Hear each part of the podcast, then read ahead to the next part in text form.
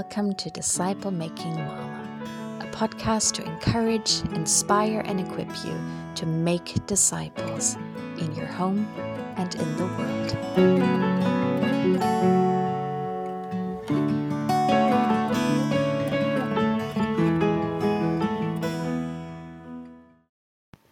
Hello, everybody, and welcome back to yet another episode of Disciple Making Mama and yet another episode about the topic of baptism. We've been looking at the book of Acts, especially seeing how did people get baptized in the early church? When did they get, get baptized? What was a prerequisite for them to get baptized? And then in the last episode, we've been looking at the deeper meaning of baptism. What actually happens? What does God do in baptism? And we've discovered amazing things.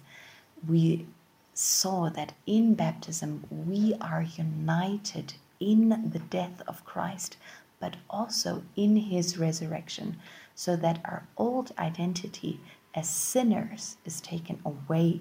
Our consciences are washed clean, and we rise with Christ as saints, as people who are no longer slaves to sin, but can live in the newness of life with Christ. Wow. but we also know that probably the last two episodes have um, yeah, raised a few questions in, in some of you. And so we thought we'd just like to do another episode about baptism. And um, yeah, we've come up with a few questions that we think might be burning on your hearts. And we're just going to talk about them. So we haven't, um, yeah, written a script for, for this episode or so. But yeah, just want to do a bit of a Q&A almost about baptism. And I'm again here with my husband Hanu, who is sitting next to me and nodding very politely and nicely.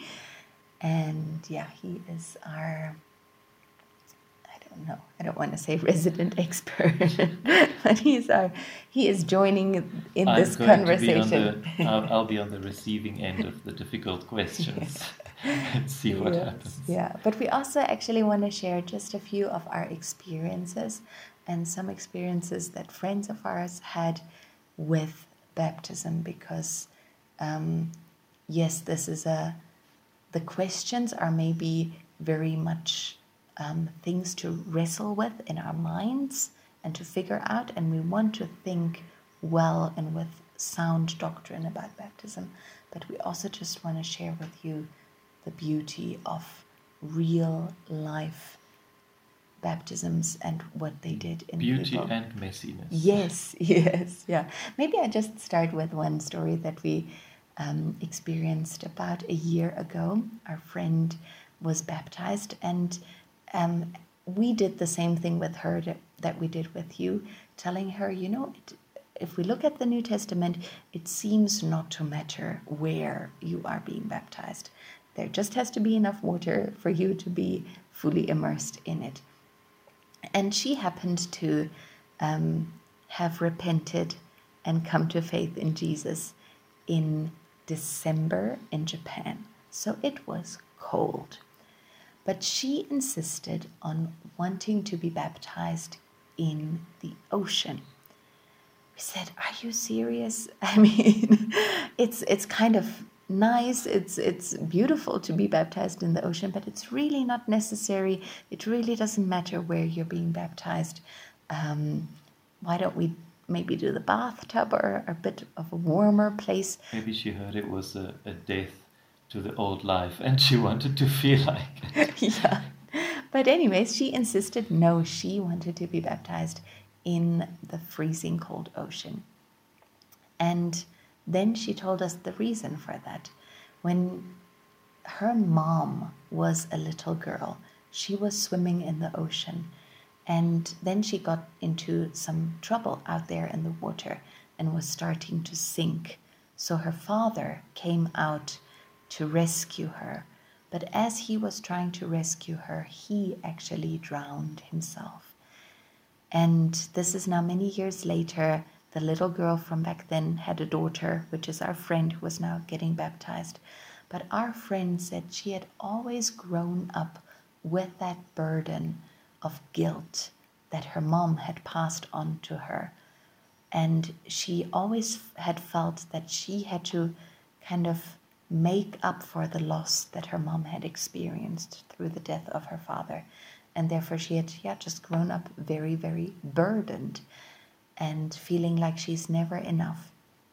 But now that she had found faith in Jesus and turned to Jesus, wanted to start a new life with Jesus, she said she wanted to go back to that place that had brought death to her grandfather and this burden of guilt to her mother and herself, and wanted to start her new life there.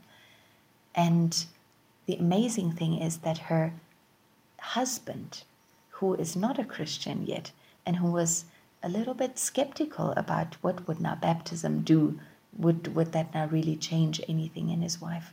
He said ever since his wife was baptized, she was just so light and so bright and almost like her her personality changed a little bit. She was still obviously herself, but she just didn't have that burden of guilt anymore and she could live freely after her baptism. But yeah. Anyways, let's dig into the the questions that that some people might have that we had, to be honest. Now we are both of us grew up in a church tradition where babies are sprinkled with water, and that is called baptism. What, what, what do you think about that now, having now gone through the scriptures? Yes. Is that baptism? Well, let's say for the, the first thing I found out was that for the first 200 years, so about seven generations, after Jesus, so the, the first 200 years of the early church. And this is the church that we look to. This is the, the first part of that is what we read in the book of Acts and the epistles and so on. There's no record of babies being baptized. So, in whatever way. So, there's um, only after 200 years, so a uh, number of generations away from the apostles and from Jesus do we first read about this. So, of course, we can never categorically say, oh, no babies were baptized, mm but of course, this includes the New Testament. There are people who have tried their best to find examples of babies being baptized in the New Testament, but of course, they're not there. Um, there are some places where entire households are being baptized, but then the same example would mention that the entire household repented. So clearly they are referring to those who were able mm. to repent. And so if they said, well, then all of them were baptized, I again see no reason to say that the babies were included in that. Especially when in the book of Acts it's so clear that it's re- people who've repented and put their trust and faith in Jesus, they qualify to be baptized. They it makes sense for them. Um, and so, yeah, that's that's how I feel right now about, about infant baptism. I, um, yeah. Now, one could maybe say, well, of course, but those were the the first generation believers. They were they, they didn't have this rich church tradition and church culture that we now have. And okay, they, they now didn't baptize their babies. But what if I, as a Christian parent, want to give this amazing gift to my child. Isn't that a legitimate thing to do? Yeah, well, what, perhaps I should ask you the question, but what gift is it that you want to give? I think too many people just go with traditions and don't really think through this, but we said that baptism is a gift. What is the gift? The gift is forgiveness of sins, a clean conscience before God, this enslavement from past sins that is broken for a new life. Um, and those things are not necessary for a baby. Those a baby doesn't know about it, baby cannot repent and doesn't doesn't need to, not from specific sins. Of course, a baby needs to be to become a follower of Jesus Mm. later. But I think that is it is a very real problem in a way because there we we as now parents really want our kids to follow Jesus. But as much as we want to do everything for them to help them follow Jesus, to help them make that decision, to train them up in the way of righteousness now, that later, when they are able and need to make those decisions for themselves, that they know what it's about, that they know what it is to follow Jesus, and when they decide for themselves that uh, we've given them the best opportunity. But baptism isn't helping with that. Mm. Baptism doesn't come into play with training them up in righteousness. It is then, when they choose to follow Jesus, that I would love to baptize my children or for somebody else to Mm. baptize them. Again, it doesn't matter that, that it's me, but can be. I would Mm. love to be there. I would love to do it. But then I want that gift, and I am convicted that this is the the New Testament way that they receive the gift in its fullness of that new life when they've realized that they are sinners before God, that they have specific sins that they want to lay aside and say, God, please take it away. My heart is dirty. I need this new life. And I think that's also where we can look at God the Father, who wants all men everywhere to be saved, Yeah. and yet He gives them the freedom to turn to Him or turn away from Him. Yes. And we cannot, as parents, do something that that God isn't even willing to do.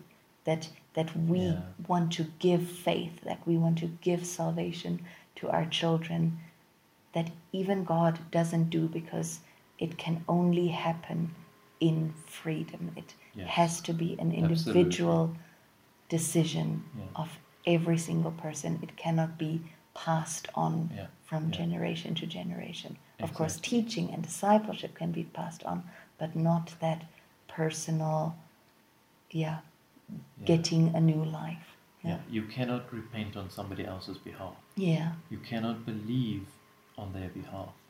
You can help them to do that, but they have still got to do it. And the same thing with baptism. They they cannot baptize themselves, but they need to be the ones who say, Baptize me. They Mm. need to be the ones who say, Yes, Jesus, here am I. I want this. I need this. Now, another part of of infant baptism, but then also adult baptism in some churches, is that um, they don't immerse. You're not put into water with your whole body, but Yes. maybe just some water is put on your head or so.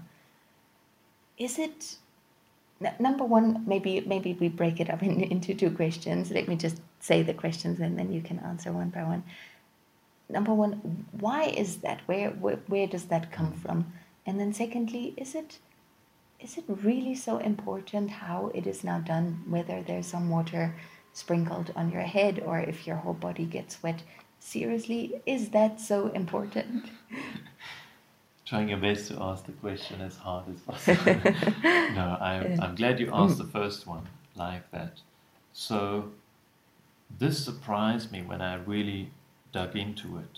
Um, in that, of course, we've talked before about the word baptism that is just transliterated from the Greek meaning to dip or to immerse. And so it doesn't mean to sprinkle. Mm. And actually, we said before that for 200 years there were no no records of any babies being baptized. But actually, um, of course, then you go for another few hundred years, and basically, the the church history that most of us are part of is the lineage through the Catholic Church that then came through the Reformation.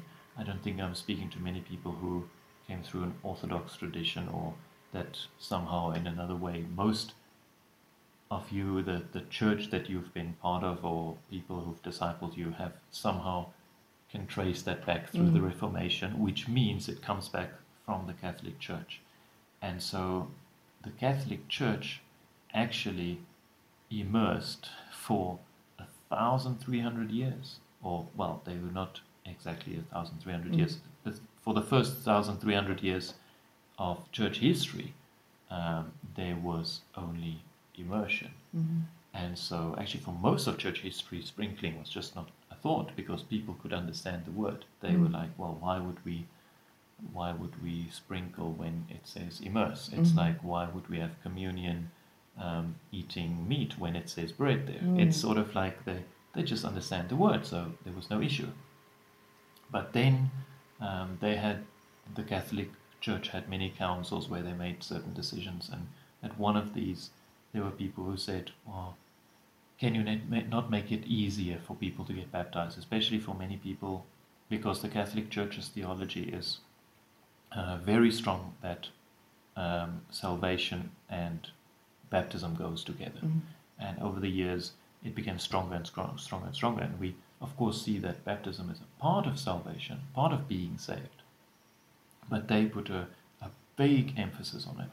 And so they basically said, well, just people have to be baptized even on their deathbeds. And so Mm. some people Otherwise, even, you cannot be saved. you cannot be Mm. saved. And some people even, there were times where the Catholic Church even said, well, if after you were baptized you sin again, then you lose your salvation. So people were waiting on their deathbeds until they thought, this is my second last breath.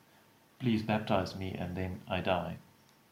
In order to make sure they go to heaven. And I, I pity those people who Mm. really perished for lack of knowledge. But yeah, what I want to emphasize in that is that for most of church history, even through the Catholic Church, it was immersion, and then they changed it to make it make it easier for these deathbed baptisms and for various other reasons. They just said, well, why don't we just sort of agree with uh, an, on one of our councils that it's okay to pour. First it was pouring, and then it was like, well, if you once you've taken the step, it's Mm. an easier. Let's just sprinkle, otherwise the whole bed gets wet, wet and so on. So basically, that's the history. That's where it comes from. And so then from that, there were then again, after the Reformation, Martin Luther did not really look at baptism or Mm. touch baptism much. He basically took what the Catholic Church had um, taught him. But then there were groups, Anabaptists and other groups, that searched the scriptures, got to know the, the Bible, and said, Whoa, but hang on. This is also something that, that went wrong during Mm. the you know the time of the Catholic Church. And so we also need to reform this. We need to change this. Uh, it needs to be repentant believers, meaning adults. I mean, most churches would say adult baptism or Mm. believers' baptism, whatever you want to call it. It needs to be believers who've repented, who've turned away from their sin. And it also needs to be immersion because Mm. this is what the word should be translated as. But they were, you know, some groups said that and some others then stuck to what the Catholic Church had said. And so we see that same split until today. So it was immersion, even in the Catholic Church, Mm. for uh, many centuries. Then they changed. Then the Reformation happened. And then some groups decided, well, let's go back to the way it used to be, even in the Catholic Mm. Church. So, So, looking now at this um, variety in today's Yes. church, does it really matter yeah. if you would now? So, the Yeah. second part of your question. well, I think what we see in Testament is quite clear with regards to immersion, that sprinkling is not mentioned, that through church history, immersion is the normal way. Uh, the meaning of the word, when you look at the New Testament, the pictures of baptism, that it's really a, a death and dying with Jesus as you A go burial. down, a burial, Mhm. exactly. When you're buried under the water, you come up out of the water. It's the, the only one that sprinkling doesn't look remotely like going into a, you know, being buried Mhm. and being raised again. So, all of those reasons, I would say, should say yes. This is this is the way. I think perhaps this is the biggest question of people who have been sprinkled. I think Mm. if you really look at the New Testament, you say, Yes, put me under the water. Mm. If this is in your past and you have been sprinkled or there's been a pouring or something like this that, that you think, mm, yeah, maybe it's not looking exactly like in the New Testament. I encourage you to look at the Bible but also really ask Jesus. I'm not going to say, oh, yeah, your baptism is not a baptism at all, something based on that. Um, if you, at that time that you were sprinkled, if you were a repented believer and you wanted to be baptized into Jesus, then you go and ask Him. Um, if you see the fruit of baptism, if you experience the things we've mentioned, then if you have peace with Jesus, I'm not going to say, oh yeah, but I'm going to force you to, to change. I'm not, not going to force any of you to do anything, Mhm. but you know what I mean. Mhm. Um, but I do urge you to really ask the Lord. And if you have doubts, I'd say, what does the scripture say? Because I think from, from church history, from the scriptures, it's quite clear what is the, the normal way. And um, I would also say if you are sitting on the fence, if you really don't know, and, and I've met a few people who are saying, I, I just don't know, should I do something? But then if I'm going to get baptized again, there is no such thing as mm. baptized again. You get baptized once, so then I, I'm saying the previous one was not right, but I, I like my previous baptism, or I have fond memories, or something like that. I think,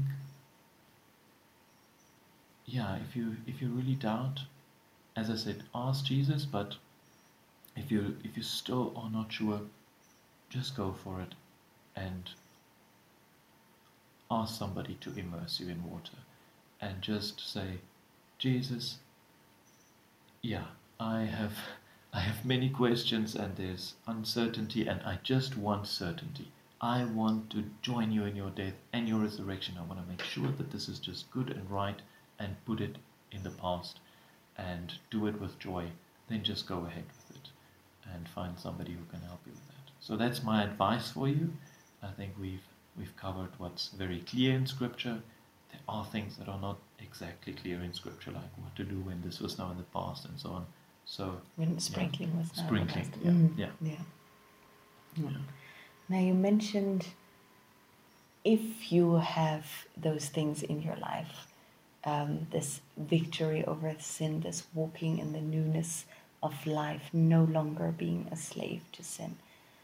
But what if someone was baptized and they still feel that they are slaves to sin when their lives don't seem to reflect what the Bible says? Yes. So, for some people, I have met and I've been at their baptisms where there has been a remarkable change right at the baptism. You just see it in their face. They just there's a lightness about them. There's a joy. There's they come out and say, "Wow, my conscience is clean. It's amazing. It's wonderful." I, they have tears of joy. Some other people come out of the water and they're just wet, and they're like, "Oh, this was you know, very good," and so on. But they they can't point to something specific that they feel different or think different or are different or that they're like, "Well, it's not like I was addicted to drugs and suddenly not. I just have not been addicted to drugs." so. Mhm. And so, um, I think many people have this question. Now, last time we looked at what Paul wrote in, in Romans 6, and he wrote about dying to your old life, dying with Jesus, being buried with him, and that in that way your old life is buried with Jesus. So, this is what you're referring to. Mhm. But later, in that same chapter, Paul writes and he says, So, because you have died to sin, now consider yourself dead to sin. You know, because you are dead, consider yourself dead, is Mm. my paraphrase. Mhm. Now, how does he say something like that? Well, the New Testament, especially, is full of things like this. Paul loves writing these things that seem sort of paradoxical. Mm. But it's again one of those already and not yet. You you have died with Jesus, but yet now consider yourself dead and live like it. It's like if I said to you, Anne, you have done a, this and that and this, and now you qualify for citizenship of the UK. I don't know, Mhm, country yeah. that some some country you've always loved and wanted to be citizen of. Here's a passport. You are now a citizen of the UK. Now live like one. Mm. So you you have been placed in a, to a different kingdom. You are no longer in the kingdom of darkness. You are now in the kingdom of light. So live like that.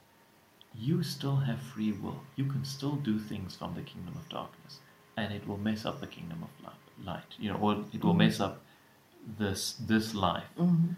Um, and in the same way, Paul is saying, you have the freedom, you have been set free from your old life. Okay, that you you have died to sin, but you've got to choose daily to continue in that new life. Mhm. But you are also empowered, as we You are shared empowered, in the yes. testimony of your friend last time, for example, that after his baptism he just felt he had a different stand against Exactly. sin. He still had to stand, he still had to consider himself Yeah. dead to that sin. But this is not there is a different authority, a different, authority, identity. Yeah. So you are different, but this doesn't just happen automatically. Mm. You've got to make it happen, but it's not from your own strength. Mm. Okay, so it's again one of those. Um, I don't know if that completely answers the question, but yeah, it's this is now true about your life, so live it out. Mhm. Yeah. Okay, so I want to encourage you that this is not just make believe stuff. This is not just a, oh, just believe that you will lose weight and it will happen Mm. sort of thing. But it is a, this really is the truth. So go and live in it. And the more you live it out, the more it also becomes Manifests in your exactly life. Yeah. manifests in your life becomes what just happens and pray and ask jesus if if you still struggle with something say what is wrong with this perhaps you have not thoroughly repented about this perhaps you've even in your baptism this was still something that you were holding on to give it away to jesus if that's the case Yeah. And consider yourself dead. consider to- yourself dead Mm. to that Yeah. yeah. desire to be dead to it Mm. Now, if we think about making disciples, helping others to start Yes. the new life with Jesus, we said last time, um, Jesus said in his last commandment, go and make disciples, and then part of that is baptizing them and teaching them to, to obey everything that he has commanded. But again, now we live in a time where there are many churches, where there are many denominations. Each church kind of has their own um, list of things that you have to tick in order to qualify for baptism. If I now disciple somebody and they say, Whoa, we've been reading the Bible, I think I should get baptized. Um, how should I go about this? Is it really necessary to baptize them? And yeah, maybe these are two questions. Let's Yeah. just talk a little bit about this. Yes, so this this is one we can really answer from experience in having had people who come to faith and then churches around us who believers who've been also involved with them or churches that they've been attending as they become a Christian have had different opinions and we've struggled with that especially with one church who basically one girl who came to faith and who who really repented of things that even happened years ago, things that we would consider minor, and she would suddenly be, wow, I have to change this. I have to apologize to that person. Just really living this heart of repentance. And we said, wow, she is ready to be baptized. But the church that was also involved and that actually introduced her to us, this was in Japan, the church said, no, we don't think that that can just happen. You know, uh, becoming a Christian takes a lot of time and a lot of knowledge. So you've got to attend church at least for one year before you can get baptized. Now, I think when we, this is great to, to look at what Jesus said in Matthew, which will guide us in this. Because he said, Go, make disciples, baptizing them and teaching them to obey everything I commanded you. So, I don't understand why churches put the baptism at the end when Jesus said, Make disciples, baptizing them, and teaching them everything I mm. commanded you. So, sadly, some people feel like, No, but we've got to teach them everything and then they get baptized. But when we looked at what baptism does, you know, it's a, it's a death to the old life and a start of the new that in many ways enables you exactly. to obey. That mm-hmm. enables you yeah. to obey. It's still your free will. Let me just make that clear. But as we said, it gives you that new identity yes. that is actually able to resist. Exactly. Sin. I mean, to to teach somebody about the gifts of the Spirit and the, the fruit of the Spirit and about how to live the Christian life, but you're not willing to give them the start of the Christian life will mean that it's all theory. And I think a lot of people get, yeah, fall through the cracks in that process if if you insist on teaching them a lot of things first and then giving them the New Testament start of the Christian life. In so many places in Acts, we see that people were baptized on the day or very close to the time that they believed in Jesus, that they came to repentance. And even Paul even baptized the Philippian jailer and his household in the middle of the night. So they thought this was very important for the start. And so the second part of your question, yeah, if there are other believers or churches with different opinions, um, we need wisdom and we need to take this case by case, I think, with seeing how involved is the church. Can we speak to them? Can we say, hey, but this, don't you agree that this is what the New Testament says? I don't think it is wise to simply say, oh, but clearly the New Testament says this, I'm just going to do it. And then break a relationship with a, a group of believers um, that has been involved in this person's life. And especially for a new believer, if they even with their baptism, that's so early on already see uh, a tension and a struggle and, and basically Christians going behind each other's back, that is really a bad witness. Mm-hmm. On the other hand, I also don't just, I, I've also seen too often how people who see things clearly commanded in Scripture just take a back seat to what tradition dictates. And who've just said, okay, well, the church says this, so that's just it. I think really ask Jesus um, for wisdom in the situation, um, but also perhaps the best is to to explain to the believers who, who might differ, and then to just go ahead and baptize somebody. And since this is now about baptism, mm, but this yeah. this might be applicable to many other things as well. Uh, when might somebody join a cell group or something mm. like this? And to say this between me and Jesus, my conscience is clear, and this seemed to be the best based on biblical principles and what seemed to be best for this new disciple. And that's why I did it. And it would be very strange for people who truly are concerned about the growing growing and the coming to faith of a of a person to then have an issue with you about oh how dare you do this and go and baptize somebody on your own when clearly in the New Testament people just baptized in the river in the middle of the night and wasn't so organized. So, yeah, but wisdom is needed here. Yeah. yeah. Mm. Now, we speak a lot about baptism, about the necessity of baptism in becoming a disciple of Jesus. What about people that are not baptized? Yes. This is, of course, a, a very, very big question. And so I, I am not just going to give a knee jerk quick answer. When I look at the New Testament, and I, as I've said before, I really searched the scriptures, tried my best to understand them well, read them, reread them, to apply them in my own life, but then also to train and teach others and help new, other new believers especially. And whenever I've been involved where people have come to faith, I've been also usually quite involved with them being baptized. And so we've considered it very important for new believers.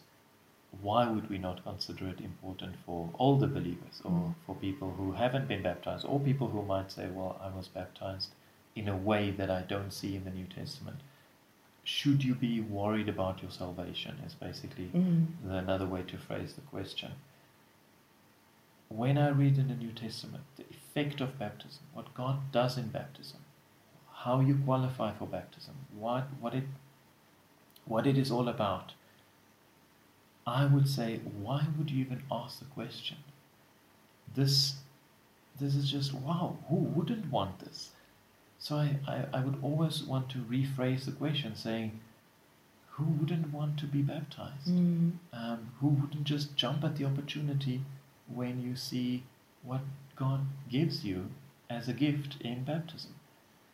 And And I think that's also what we see how the first disciples seem to handle this question that when they met people who were clearly following Jesus already but had not understood that there is an, Yes. another kind of baptism now that Jesus has died and been raised from the dead. They had the baptism of John yeah, and they were trying very devotedly to live God's way, but then the disciples met them and said, Oh, but don't you know there's actually Yes. another baptism? The disciples didn't panic and say, Oh, my goodness, don't you know that you guys are not saved? Don't you know that you're on your way to hell? But they said, Don't you know that there is this amazing baptism now through the death and resurrection of Jesus? Don't you want this baptism? Yeah. And then they baptized those who, who wanted yes. it. So that's if you wanted to look at that. I believe it's Acts 19, but it's around there Yeah. um, where Paul meets the, the Ephesian Mm. um, disciples, and they're called disciples. You Mm. know, they they've repented. They've they're really on the they've started their journey of salvation, and so but perhaps this is also I don't I'm not sure if you or we have talked about this in the past, but that many people want to know. So where did I cross the line from unsaved to saved? Or some people say, oh, on that day, at that event, or in this place, I got saved and they see salvation as this line to cross. Mm. But this is not a biblical picture. When we see what is in the New Testament, it is a journey that you start and that you continue on. Mm. And there are things that happen on the journey, and there are things that should happen at the start of this journey, and things that should happen uh, As you as go you go, as you go. And for example, uh, repentance. There's a very clear, like Peter said, repent. At the start, there's a repentance, a turning away from your old life. And yet, it's also as you go. Whenever you discover, oh, here's another piece of, of old life. This is a bit of, here's a sin that crept in. You repent again of that. So it's something you go, you do as you go, but it's very important that it's at the start. Baptism is not something that continues.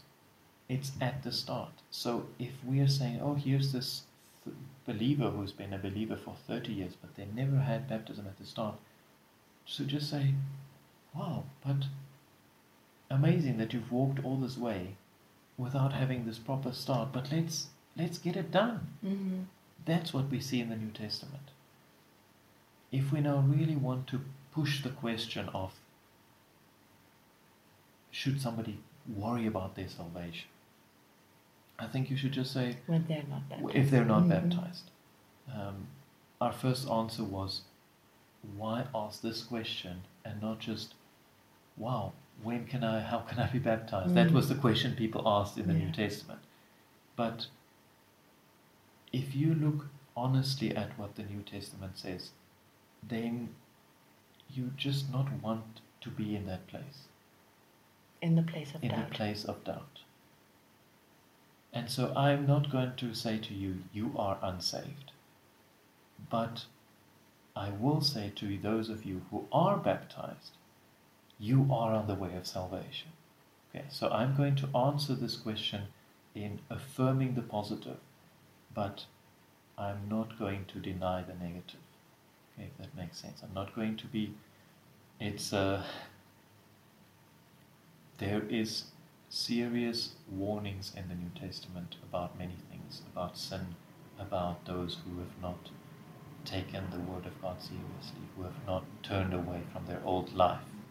And baptism is part of that turning away from the old life.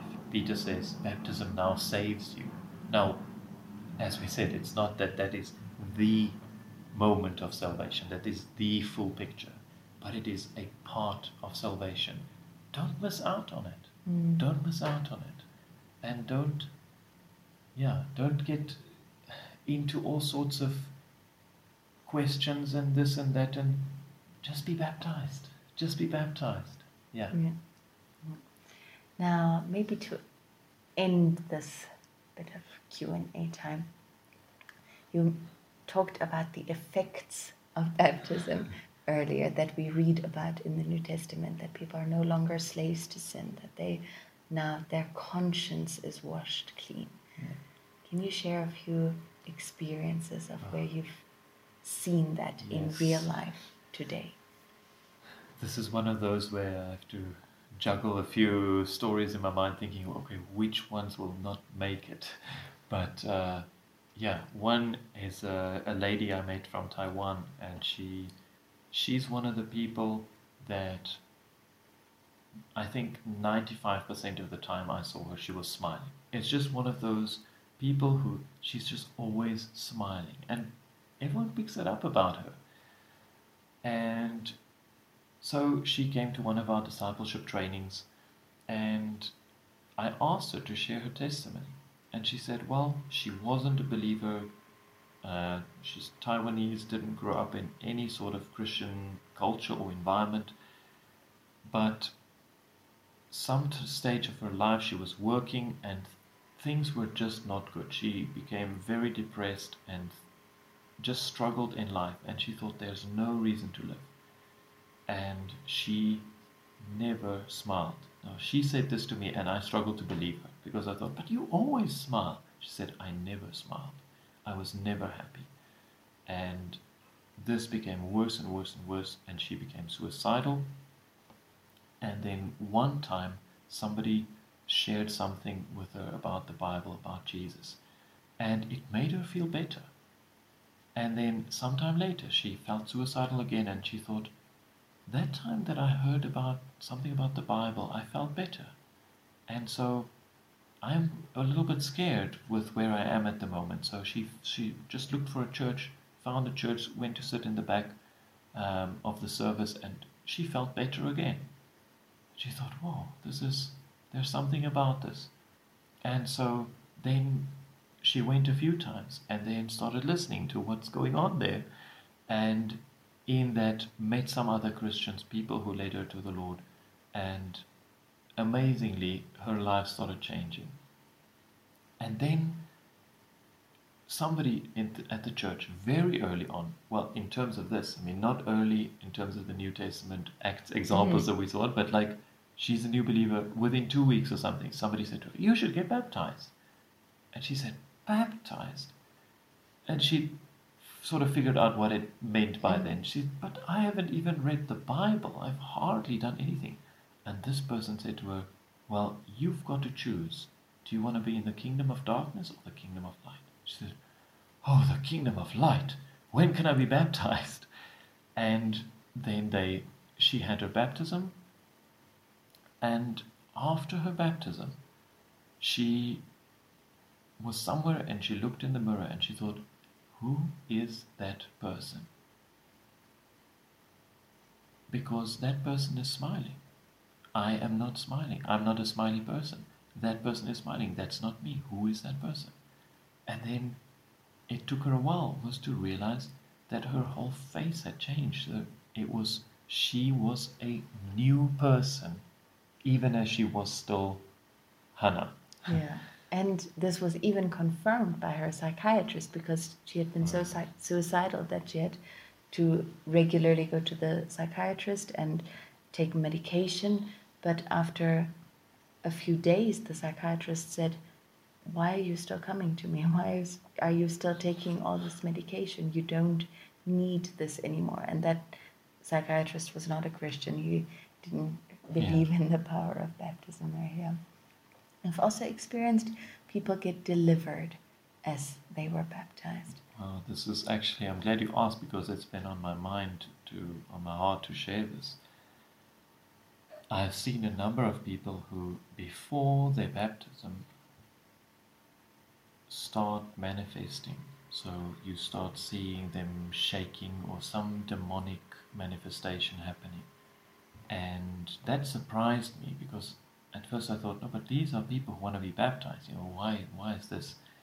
But if you look at what baptism does, in that it's really this line of you die to the old life and it's the resurrection with Jesus to the new. It's where sin, the things that were holding you, And often giving food to Exact- demonic influence in your life. Yeah. opening Mhm. to demonic influence are washed away. So if there's a demonic influence in somebody's life, if they're being oppressed by a demon, then that demon's worst nightmare is baptism, right? Because it washes away whatever they were clinging to. And that person is alive, made alive with Jesus. There is no place anymore for that, you know, demon. I've seen people when they get baptized as well go under the water, and in that moment, there's a big struggle. Or just before you you're busy saying, "Hey, we're going to be baptizing you," and suddenly they start shaking, and one lady was shaking and really manifested like a fish. It was she was like like a big whale in the water, and so I saw something of these demonic forces. Before I really understood all the implications of all this uh, that we've been talking about. They really hate baptism. Mm. Why is it that they hate baptism so much? and uh, that they really try everything that people don't go under the water. I was personally at the baptism of, of one guy in Japan who uh, shared with us that for years, um, after attending his dad's funeral, at the funeral, he's, he felt like somebody was pulling the hair at the back of his head. And he looked around, but there was nobody there. And ever since that time, he's had that experience that at strange times it would feel like somebody's pulling the hair at the back of his head and there's just nobody. So that really was weird for him. But he since the, the big tsunami in japan he'd been searching for god. And then he became a follower of jesus. And he shared all these things with us um, and i baptized him personally and a few weeks later, I heard from him, and, and one of my big questions was, So, how's it going? And he said he's never felt that again. And so, of course, also knowing that he, he shared this with us as he was baptized after he came up out of the water, I also prayed over him just a prayer of deliverance and commanded any evil there to leave because they have no more place there. Um, but that was really such a, an amazing moment. It wasn't, he didn't have this big ooh, deliverance or something, but you could see it in his life. And he testified that, and then later, months later, he said, It's just gone. It's just gone. It's not there. So, baptism really cuts one off from the previous life and cuts off footholds that evil has as well. And that's really an amazing part of that freedom that one can have. And I know this will be strange, freaky, weird for many of you, but this is uh, the freedom that Jesus gives.